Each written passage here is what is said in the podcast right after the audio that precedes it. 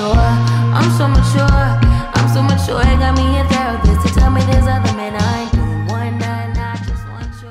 Welcome to What She Said on 1059 The Region. I'm your host, Candace Sampson. So, how are you doing? Did you keep your resolutions? Did you make it through dry January? Has the new you you were striving for appeared?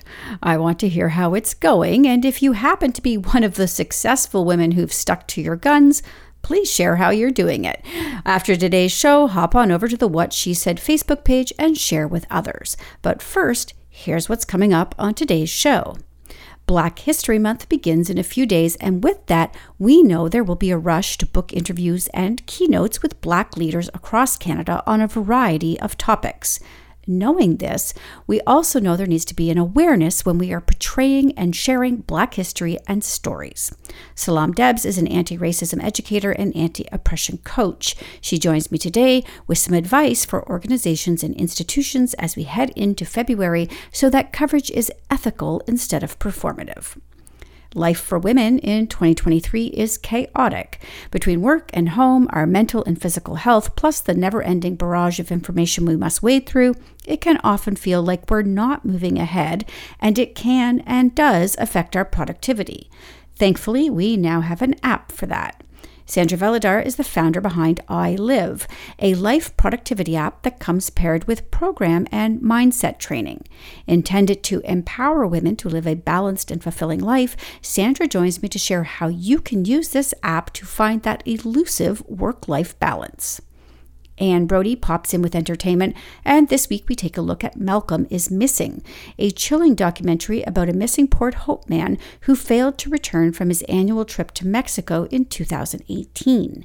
A cautionary tale for anyone looking to book a trip south this year.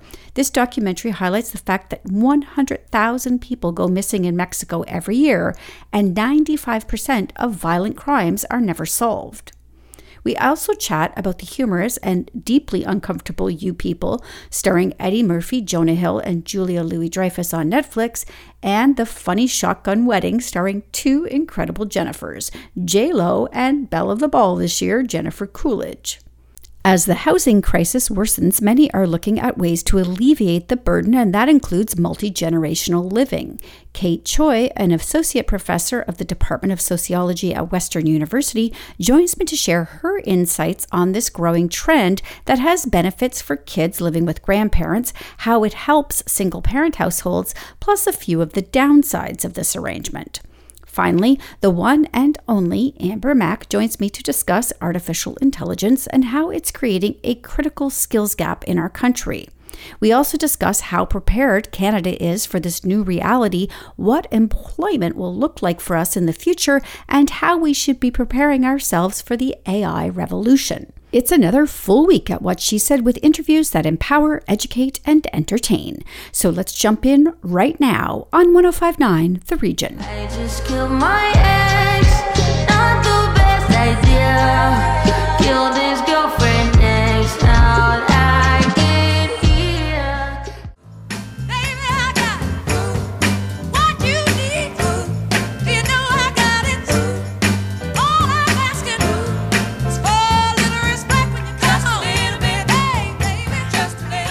Black History Month begins in a few days, and this year's theme is February and Forever, celebrating Black history today and every day, which of course we should be celebrating year round. But as with our Indigenous communities, the media tends to only focus on Black history and elevate Black voices during the month of February when everybody rushes to fill their editorial calendar. Selam Debs is a Black Ethiopian mother, an anti racism educator, anti oppression coach, singer, writer, yoga and meditation teacher, and holistic life coach. Her work focuses on addressing how racism and white supremacy operate within feminism, gender equity, organizations, wellness spaces, and our communities. She joins me now with some advice for white majority organizations and institutions as we head into February. Welcome to the show, Selam. Thank you, Candace. So, you recently posted something on Instagram which caught my eye, and you talk about the importance of organizations being ethical rather than performative during Black History Month. So, can you expand on that a bit for me?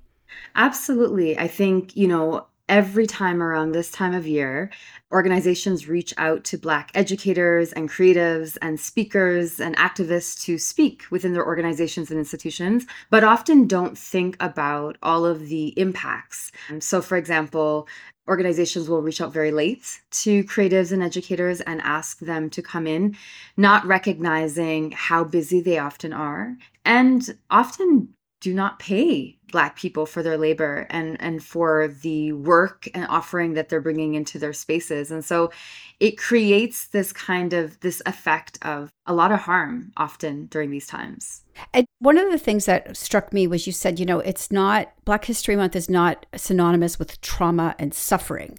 There's more to it. And really, I had to pause because I thought, yeah, we really do focus on that a lot. So, what's a better way to approach these stories? Well, the reality is that, you know, the enslavement of Black people, which, you know, happened for over 250 years here in Canada, as well as segregation, which happened here in Canada, and all of the harms and violence of anti Black racism actually interrupted Black history. Black people of the diaspora across the globe from the continent of Africa you know have histories that are incredibly rich that have nothing to do with oppression and have nothing to do with you know the the systems of colonialism and white supremacy. And so i always say that it's important for us to recognize that we do need to be re-educated on the real history of you know black people who have been here since the 1600s here in canada and we also need to focus on Black joy. Black joy is our culture, it is our foods, it is the ways in which we are in community, and it's it's it's a revolutionary act when we do so. And Black History Month is, well, I mean, obviously, we're in Canada, we're going to focus on Canadian history, but it's not just in Canada. Yes, Black people, you know, there's over 54 countries in the continent of Africa. There are, you know, over 20 countries throughout the Caribbean and across the globe. So it is Black people of the diaspora across the globe. And it's recognizing that Black history is Canadian history and and black people are uh, not a monolith. We are very diverse in in terms of our cultures and our experiences. And so there needs to be this kind of holistic understanding of black people not only from the place of oppression but also from the ways in which we celebrate all of the contributions black people have brought into the world not to mention the fact that you know africa and and and black people are you know the cradle of civilization so there's also that So Black, Martin Luther King Day just went by, and we saw the typical Martin Luther King quotes being shared by people in particular who should not be sharing his message. But it's often done with a quick Google search and then put out without any thought behind it. Could you share your thoughts on a better way to approach this? Mm. You know what happens with Martin Luther King and and his le- legacy is that there's you know revisionist understanding of history of Martin Luther King. The reality is Dr. King was a radical, he was revolutionary, and he was assassinated, you know, for the radical work that he was doing. He actually was very much hated by the majority of white people at that time even though he's revered, you know, in this day and age. And so it's important for us not to whitewash Dr. King's message because Dr. King wasn't just about love and rainbows and bringing people together in kumbaya, but he also was very critical of white progressives and those who were not willing to do the work that was necessary to provide liberation and freedom and collaborate in liberation and freedom for Black people. And I'm sure if he saw some of the people sharing his quotes, he would have strong opinions. I do follow his daughter on Twitter, and I know she is constantly calling out people who do that without thought behind what they're doing. I want to go back to what you were saying, though, about slavery and oppression in Canada. I think this is something that's being ripped down for people who may have a perceived history of our country. So, can you focus on that a little bit and sort of expand on that? Yeah, you know, I I always say that there, you know, Canada has an incredible PR, you know, PR kind of image of what so-called Canada is when the reality is you know, Black people were enslaved in Canada for over 250 years. And instead, what we're taught in schools is that, you know, Canada is responsible for the underground, underground railroad and, you know, saving Black people. But actually, historically, Black people fled these lands to go back to the US or go to the US because of it was even harsher environments here in Canada.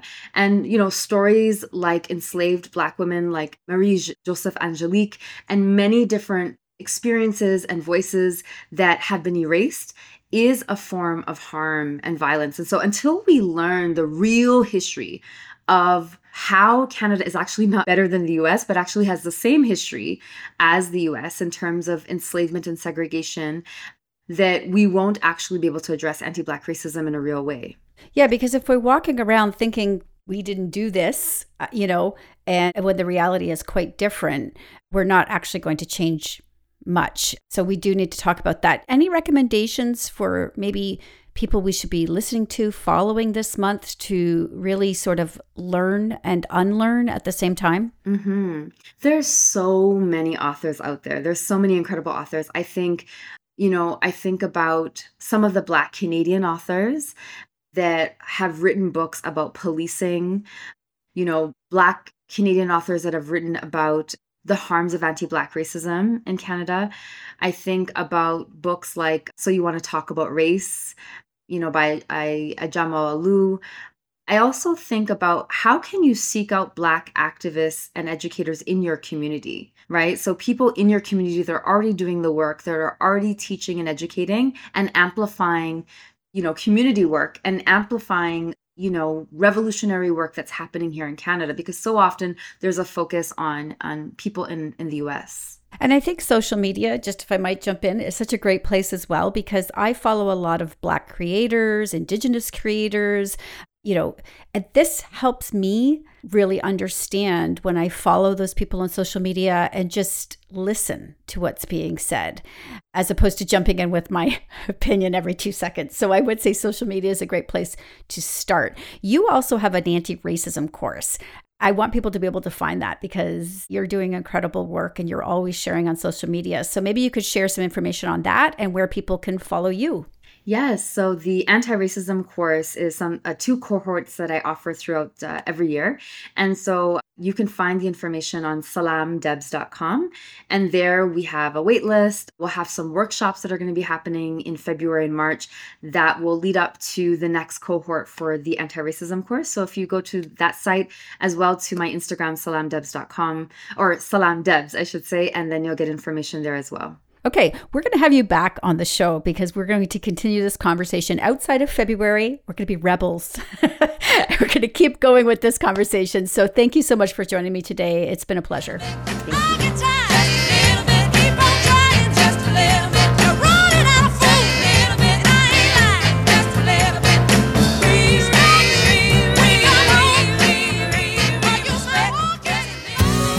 Candace Sampson and what she said coming up on 1059 The Region. Welcome back to What She Said with Candace Sampson on 1059 The Region.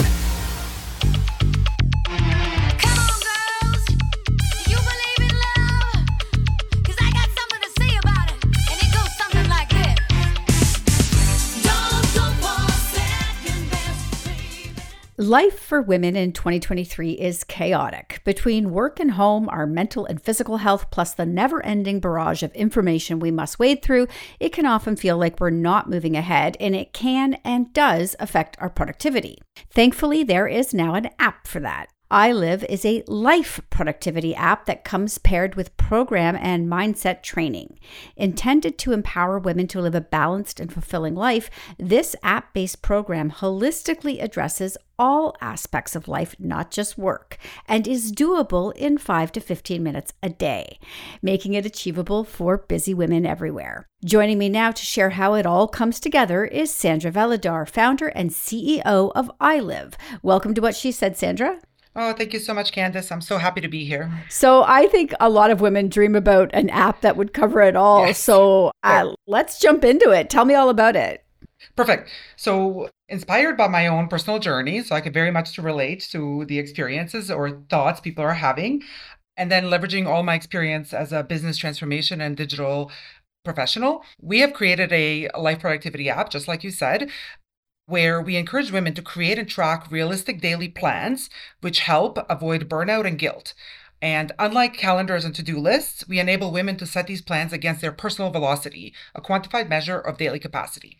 That's where we become different and we're leveraging agile principles that we use in delivery of business value all the time. So this is not this is not then an app where you jump in a bunch of to-dos and try to stay on top of them all. No, we actually, so no, because that's where, so we work on setting our daily intention and we like to do so in a very realistic way. So we use uh, the age old principle of jar, rocks, pebbles, and sand, which you might have heard about, uh, where we really look to size our intention on the most things, most important things we're trying to get done, the rocks and pebbles.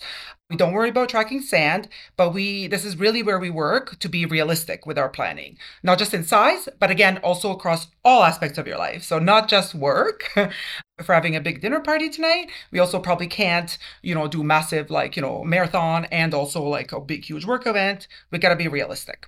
So you focus a lot on life balance then, which That's I think is something we all find incredibly elusive. Absolutely. So how do you help people then? Because it's got to be more than just the app. So this is partnered with right. mindset training, right? That's right. That's very much so. The app is where we have a daily practice to create these plans, reflect on them, which is also a huge part of this, where the learnings come into play. But it's paired absolutely with a little bit of learnings on the program side, which we look to make really, uh, you know, tight and fast for busy professional women, and also mindset training, which is a huge aspect of and a huge key to our success. I myself, I'm, I've been a student of mindset, which is really what put, took me down this road of dedicating myself on this path when I got to personally feel how powerful these can be. And we par- partnered with a psychologist to help us develop some of the mindset training elements of the program. Um, so we say the program takes about five to 15 minutes a day because absolutely it takes effort. And although we say five to 15, we actually realize that that's a lot considering all the stuff that women have going on. But you know, we say in a great day, if you give yourself a couple of minutes to set your intention, reflect on the day past, and do a quick little learn, one per day, it all adds up. And slowly through your practices, you get to live life by your own design. That's the big goal. Okay. So tell me then, what are the steps? We go to the app store, download Yes. the app first. Um, you have to actually register with us directly because we envision, although the App Store absolutely super proud is the app is in the Apple Store and the Google Play Store. We running these running as cohorts. So we envision we were really wanting to also get communities of women running completing this together. So the first step would be to register with us. We're running our pilot cohort right now. We're so excited. Actually launching today, January 23rd, Jumpstart 123. Um, and we're tr- testing it out. So the women are registering with us. Then you can, and we send you all the information after that. So download the store, register, and you get access to the app, the um, uh, the program, and our our private community channels. So the cohort that you end up in, then you can That's right. communicate with each other back That's and right. forth. So it's a little bit of yeah, it sounds like a building a community as well. That's right. We're absolutely doing that because we're trying to hit all the best practices of helping women on this journey, which of course, women helping women is super powerful. So we're absolutely baking in community for, you know, practical tips and trips, tricks and accountability along the way. We that's why actually in communities right now we have a pilot cohort. We've hand kind of not selected, but hand recruited a group of women to test this all out with us. But the vision for us is to partner with businesses, so kind of and businesses, so to enable you know kind of preformed communities to do this together. That's where we're hoping to go next in 2023. All right, incredible. So let's share with people. Where's the website? Where can people go? Absolutely. So to check us out, go to iLive, I-L-I-V dot I-O. That's our main website. Or also follow our journey on Instagram or LinkedIn. So on Instagram, we have a I Live My Way, I-L-I-V, My Way. And on LinkedIn, we're actually called Digital Introspection is our company. You can find us there. So we'll be sharing lots of information there on our on our journey this year and looking to build new opportunities with partnerships across Canada. Incredible. I think this sounds amazing. I think a lot of women are looking for that sense of community with other women. It's been a lonely few years. So I think you're right on time with this, Sandra. So thank you so much for joining me today. Thank you so much, Candace.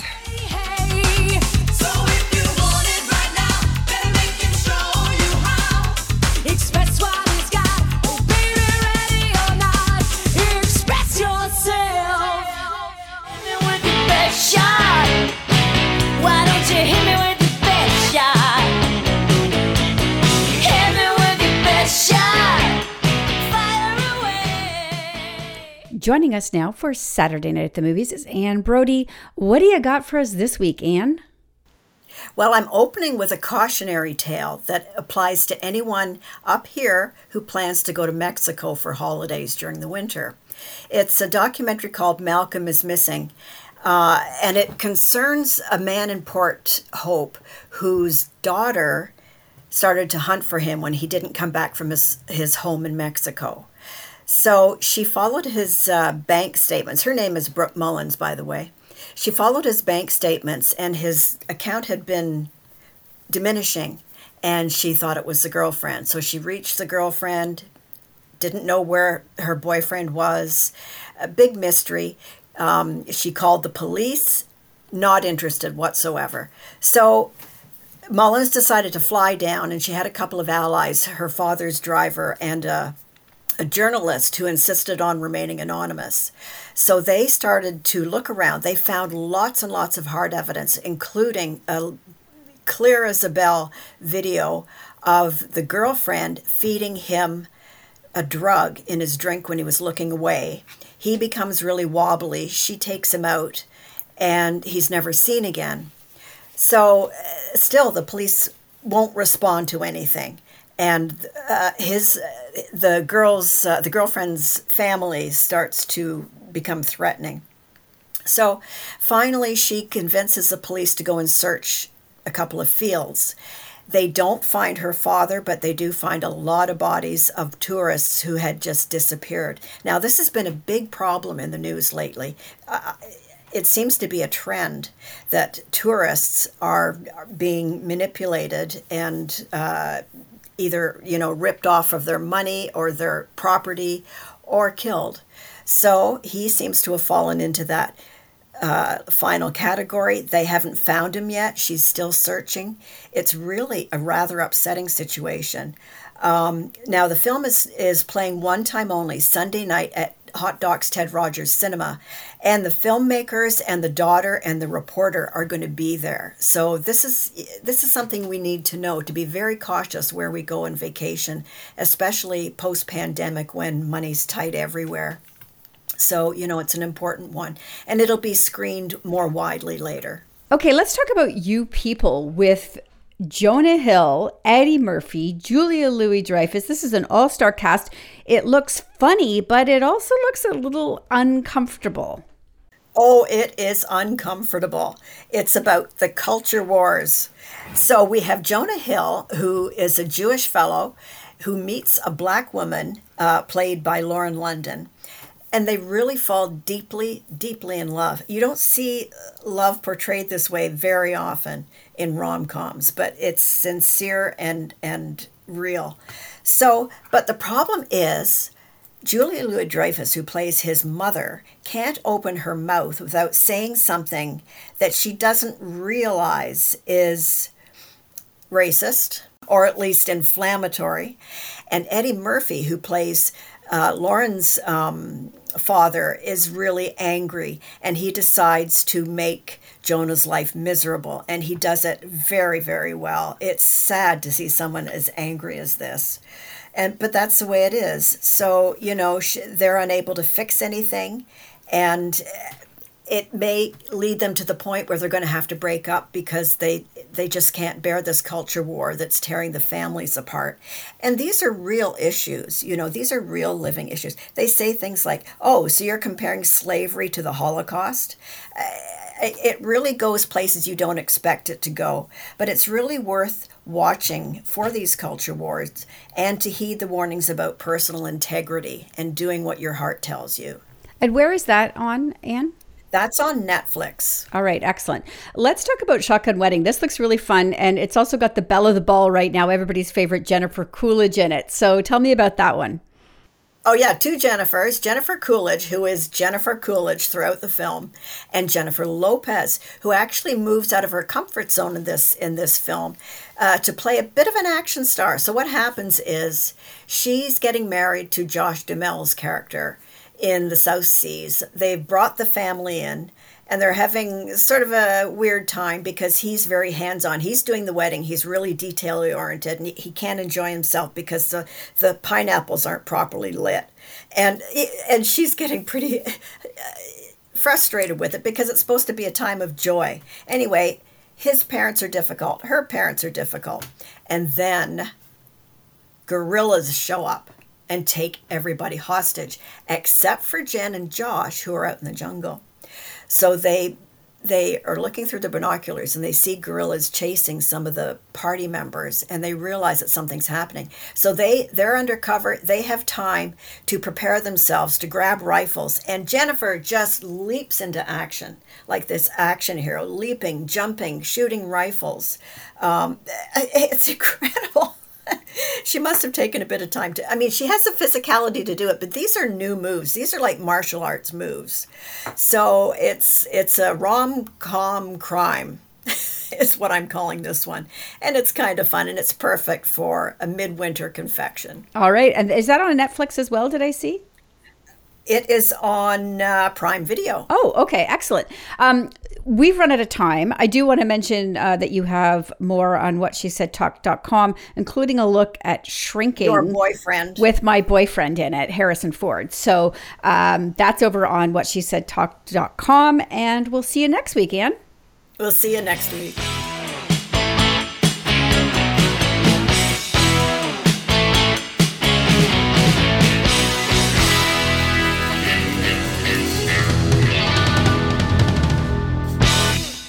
More with Candace Sampson and what she said coming up on 1059 The Region. Welcome back to What She Said with Candace Sampson on 1059 The Region.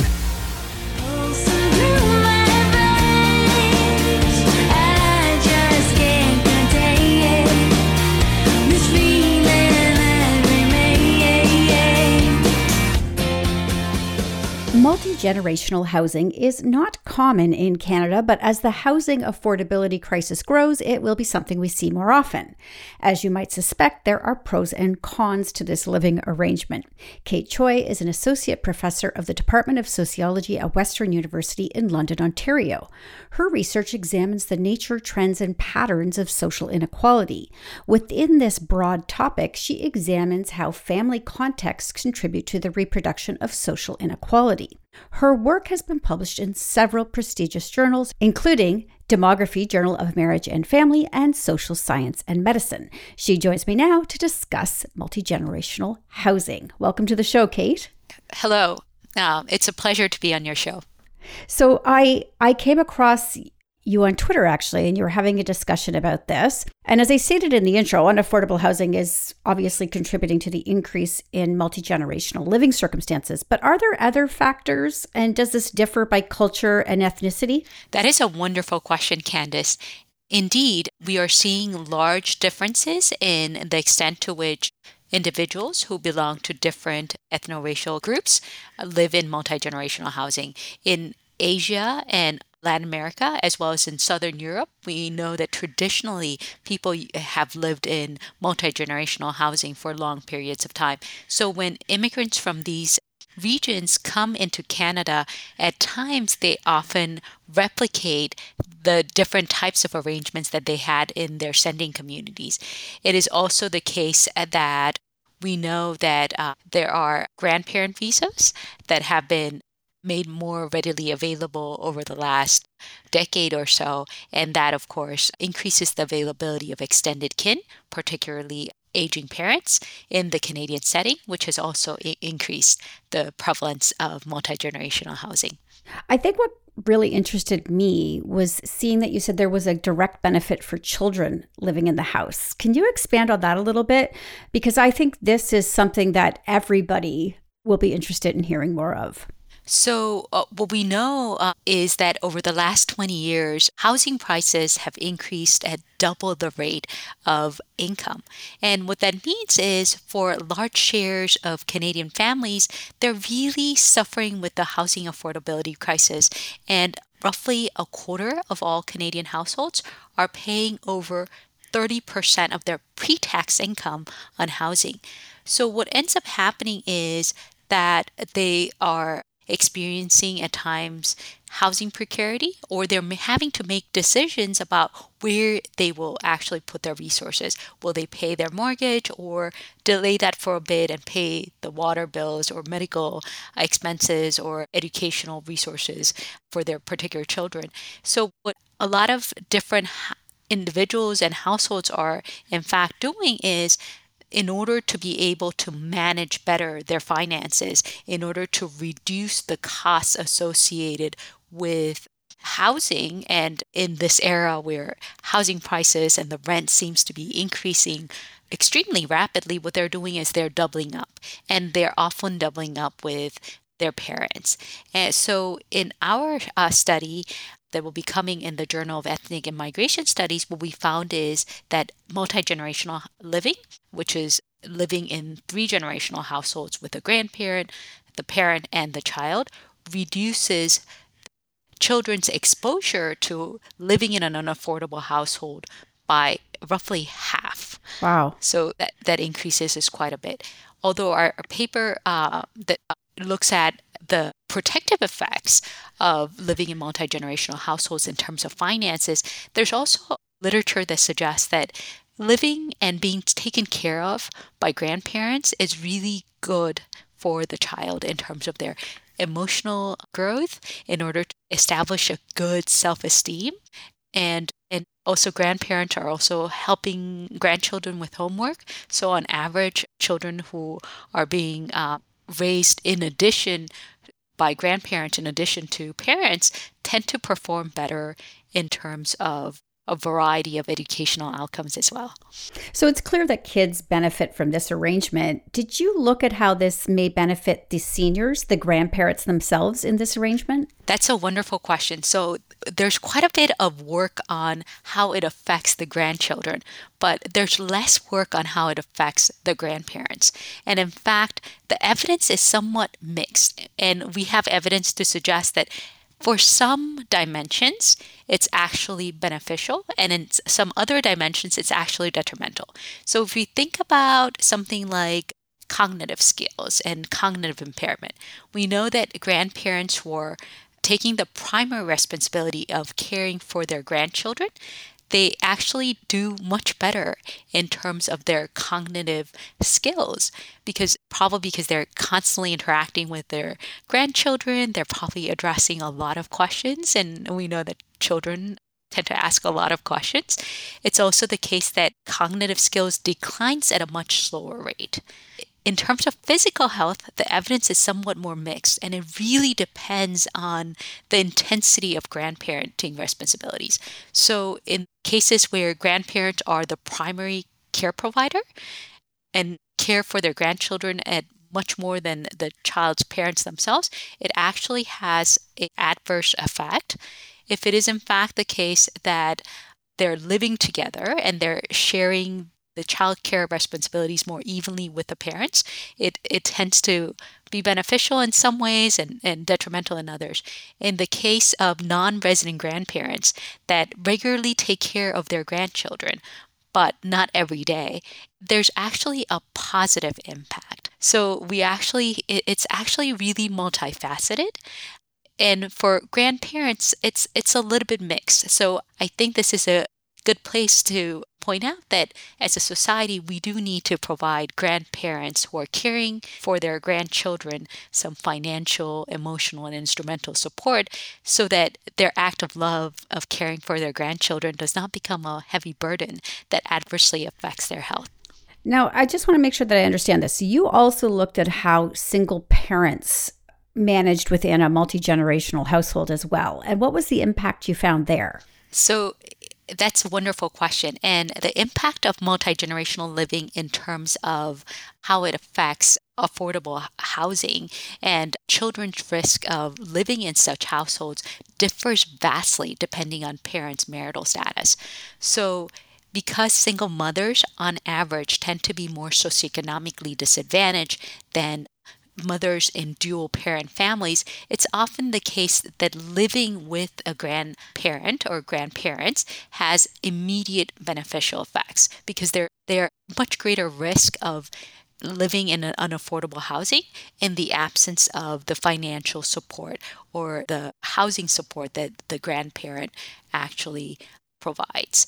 It's also the case that the impact for single parent families tends to differ across ethno-racial groups.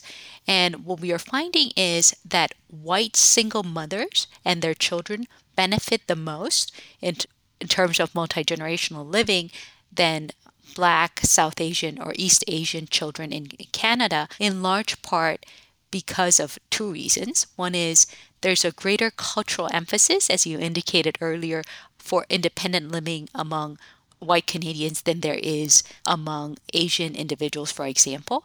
And as a result, white single mothers don't move in until their financial situation is very dire. So immediately when they move in, that reduces their risk of living in unaffordable housing. Um, but in Asian families, there has been a historical continuity and a cultural emphasis on living together. So when they're moving in together, their circumstances are not as dire, so it reduces it less, and it has multi generational living has has less of a protective effect. It's also the case that there are systemic and barriers to wealth accumulation among racial minority individuals. And as a result, white grandparents on average tend to have more wealth um, than racialized populations, grandparents in racialized populations. And as a result, they can transfer more resources to white single mothers and their children. And as a result, it's often the case that for single parent families, white single mothers benefit the most by living in these multi generational households than do their peers in racialized populations. Kate, this is such a fascinating topic to me, and I think it's something that's just going to become bigger and bigger over the next few years. I want to thank you so much for joining me today. I think people are going to be keenly interested in this as everybody's looking for affordable housing and how they're going to manage with current circumstances. I do want people to be able to find you though and keep up and find out more. So, where can they do that? So, we ha- we have published a conversation article uh, based on the academic literature. So can find me in the conversation. It's also the case that the academic work will also be available in the Journal of Ethnic and Migration Studies. And also, I like to discuss this issue quite a bit, as well as housing affordability issues at Twitter. So you can also find me at Twitter. Okay, we're going to put all of that in the liner notes then when it goes out on podcast. Kate, thanks so much for joining me today. It was a pleasure to be on your show.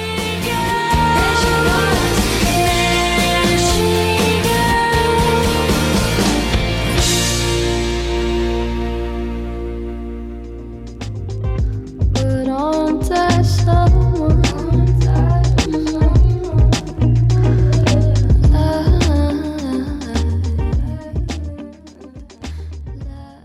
We've been talking about artificial intelligence a lot this month on What She Said.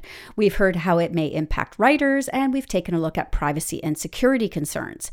Today, we're going to take a deeper dive on AI with the one and only Amber Mac. Amber is an entrepreneur, best-selling author, award-winning podcast host, blogger, keynote speaker, and TV radio host. She started her career during the dot-com boom in San Francisco and has been at the forefront of reporting on and participating in digital innovation ever since.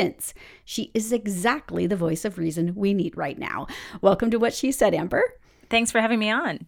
So we've been we've been talking a lot about Chat GPT, but AI uh, on its own has been in our lives for some time now. So what are some ways that AI is being used daily that may surprise people?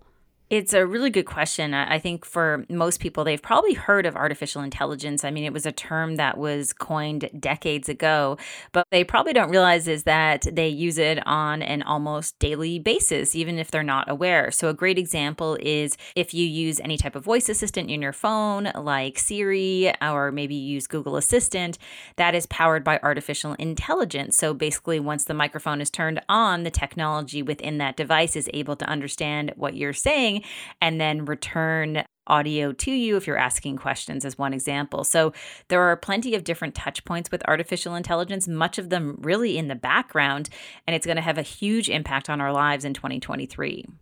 Yeah, it's funny that you say, you know, Siri and Google even I'm listening to what you're saying, thinking, I don't know what I was thinking, but I don't think I equated it to AI. I don't know why. It's like there's a little person in a speaker waiting for us to talk. but I wasn't actually even thinking about that. So, what are some of the jobs then that we should be preparing for? Because, you know, we were talking, I remember saying to my kids, you need to learn coding, you need to learn coding. Well, recently I learned that the code can now write itself with AI.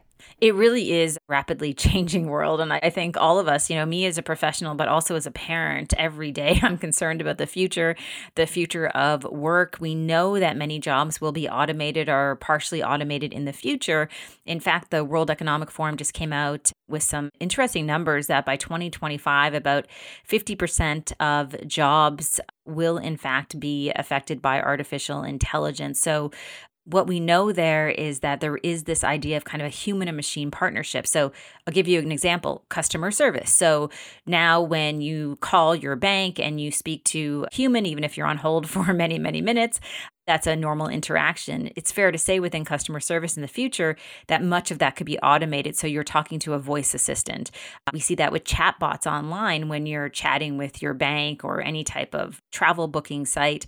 So more and more, there are specific jobs that will be impacted by artificial intelligence, like customer service data input much of that could be managed by artificial intelligence.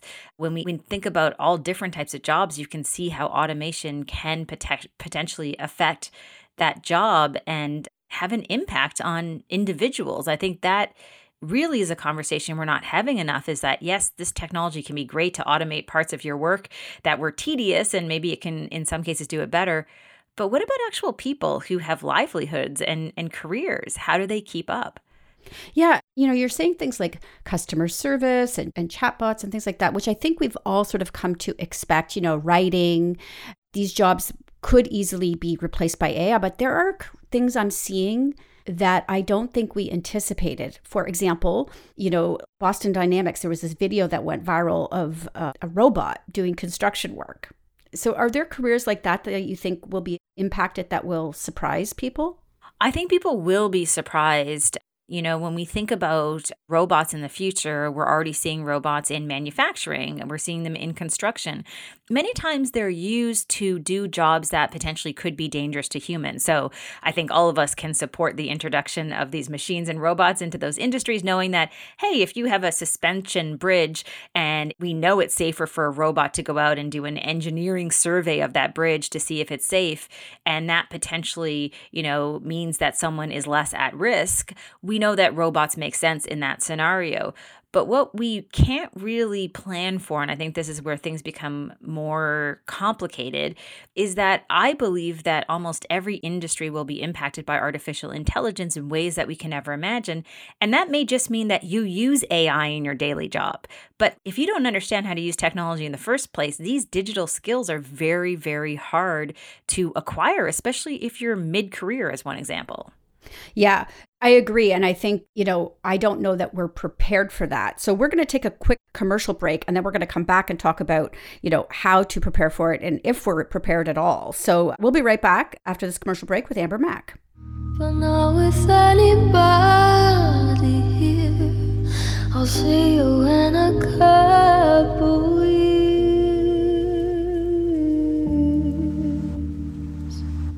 More with Candace Sampson and what she said coming up on 1059 The Region. Welcome back to What She Said with Candace Sampson on 1059 The Region. But aren't I someone?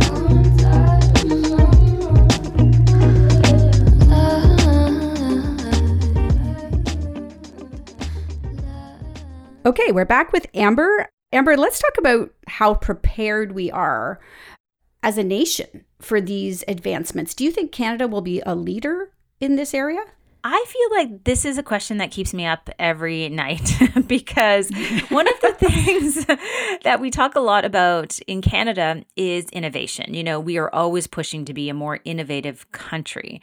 When we talk about the introduction of artificial intelligence and businesses that are powered by AI or even AI technology development, we know that there's a lot of money and resources being put into those different companies and organizations.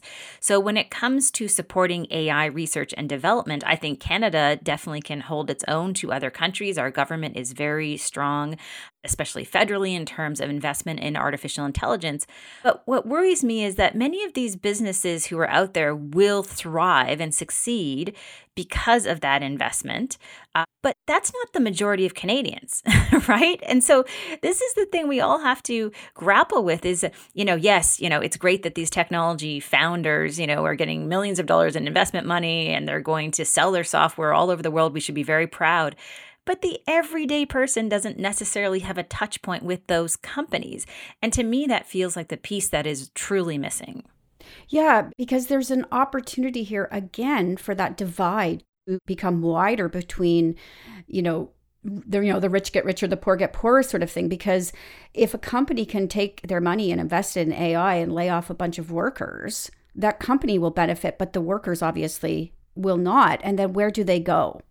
Exactly. I mean, when we started this conversation, we spoke about ChatGPT. Many people may have seen the headline that Microsoft has invested billions, yes, that's with a B, billions of dollars in OpenAI, uh, which is the company that oversees ChatGPT. Around the same time of that announcement of the investment of billions of dollars, Microsoft also announced that they were laying off about 10,000 or more workers. I don't know if, you know, that's directly connected. Obviously, you know, one thing is an investment. The other is just recognizing that potentially they don't need some of those people anymore.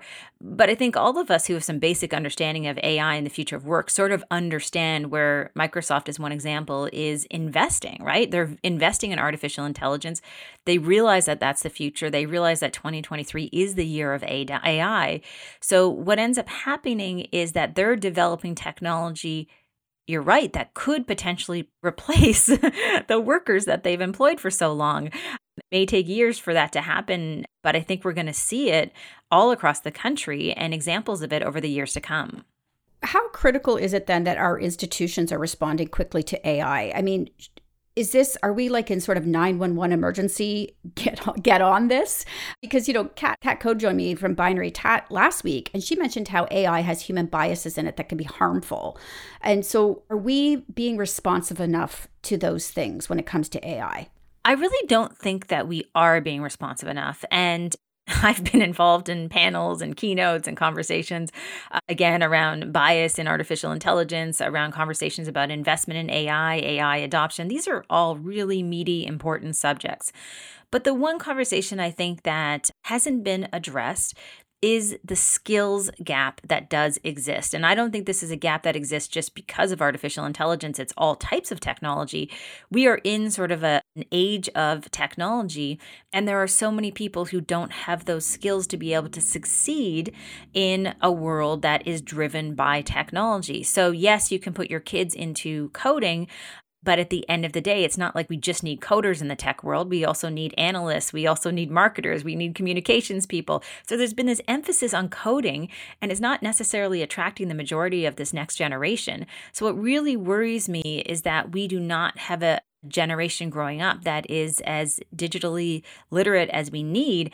And certainly when you look at those people who've been in their careers for a long time, there is no place for them to go to acquire those skills.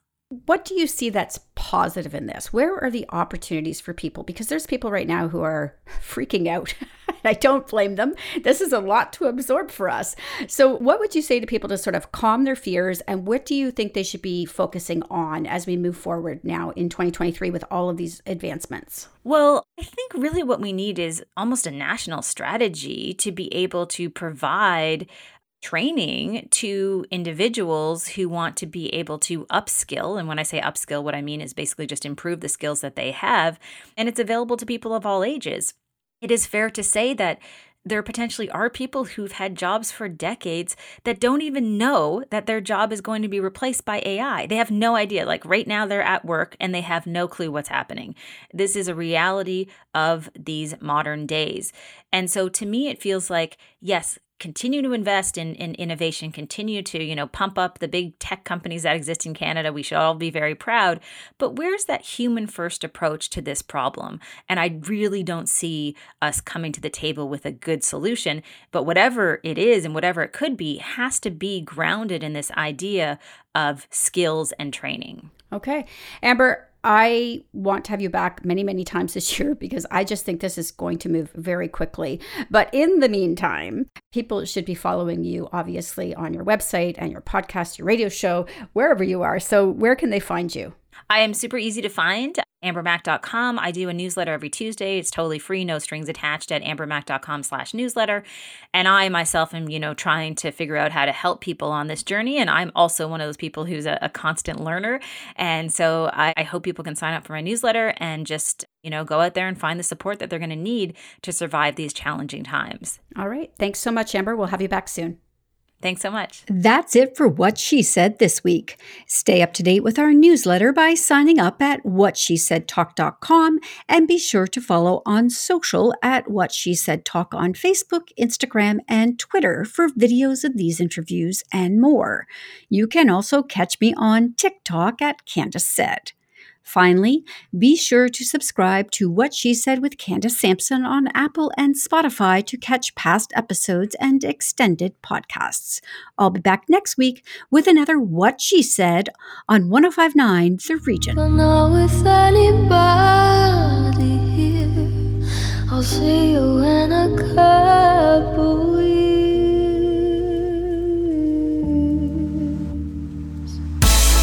Previous episodes of What She Said on 1059theregion.com.